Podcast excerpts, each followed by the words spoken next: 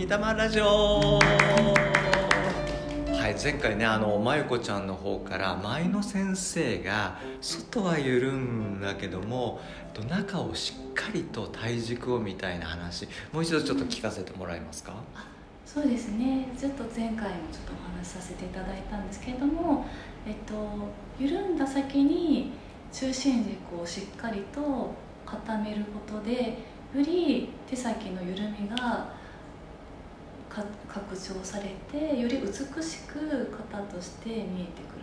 っていう教えをねいただいてすごい緩みの先にやっぱりこう見えないところで固めていくっていう作業ってすごい大事だなっていうのを感じたんですよね。ただ単に緩んでるだけじゃなくて、はい、中がちゃんと固まってるから、手先が緩まれる。はい、より緩まる、緩まりが広がるっていう。三木さんこう教えてる時のハーフとかってどんな感じですか、はい、もうねまさにね、うん、今今のお話とねつながっていて、うん、えー、そう。体やっぱり体が硬くなってると音がね硬くなっちゃうのでだから柔らかくするのが大事なんですけどでもたただ緩んでるんじゃないんですよね。そこにはやっぱりちゃんと軸がある。一見相反するものが両立している、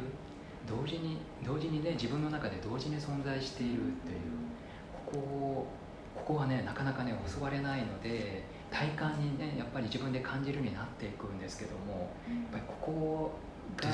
ね追求していくと大事になっていくところですよね。日本のお稽古ってそれを反復して緩んでるんだけど中はしっかりみたいな。であと反対にね武道で、えーと、聞いているのが原丹田あるんですけれどもこれが実は柔らかい原丹田っていうふう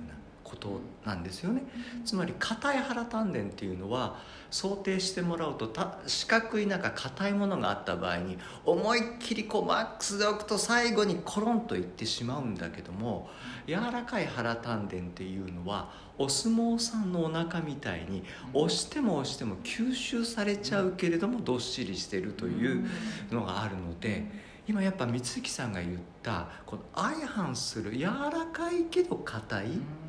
硬いけど柔らかいっていうものがなんかあるんですかね、そうですね。人間でやっぱり 分かりやすい方がで分かりやすい方にやっぱり意識がいっちゃうのでどっちかが大事ってなっちゃうんですけども追求していくと一見ね相反するものが両立、両立している。どっちでもあるしどっちでもなくってみたいなね。だどっちかじゃなきゃいけないって思っちゃってるけどそう,、じゃないみたいな。そうですね。うんそうですね。ただなんか今はやっぱり緊張してる社会だったりとか緊張されてる方が多いので、うん、やっぱり緩むっていうメッセージを私たちとかいろんなところでされているっていうこうバランスな感じもしますよね。ですよね。やっぱり硬いと世の中って実は支配しやすかったり管理しやすかったりする中がやっぱり世の中って特にこの頃はそうなのでその中でいかに緩むか。ただ緩んだだけだとふにゃふにゃになっちゃうから軸がある緩みというか。なんかそこですかね。そこをなんか体感するようなことをねしていきたいですよね。そういう場を作っていきたいですよね。ねなんかそうすることが、だから緩みだけでもなく硬いだけでもなく硬いだけでもなく緩みだけでもなく両方ある世界っていうのは実はなんかあって。それを瞬時に移行するというかなんか同時にあるみたいな、なんかそんなのがありですよねきっとね。ねそうですよね、うん、先は本当はそれですよね。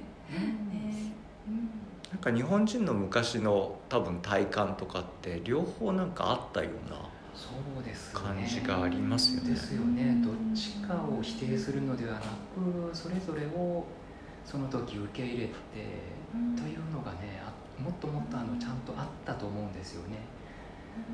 そうですよねこの先にちゃんと緩むの緩むっていうのがあるって分かってると今固まってるのもね受け入れられる、だから武道とかでもやっぱ固ま緩んで緩むことによって体がすぐ動いてそれでスッて固めてスッて肩の振り下ろしてまた緩んでみたいな両方の作用をやってる。そうですね。おそらくこう固まってしまった時にスッと自分で元に戻す力もねあの。そこもね日々ねあのおそらくちゃんと大事にされてた緩むことって自分に戻るのかもしれないですかね。そうですよね。じゃあ次回ちょっとそのお話をしましょうか。はい。三玉ラジオでした。ありがとうございました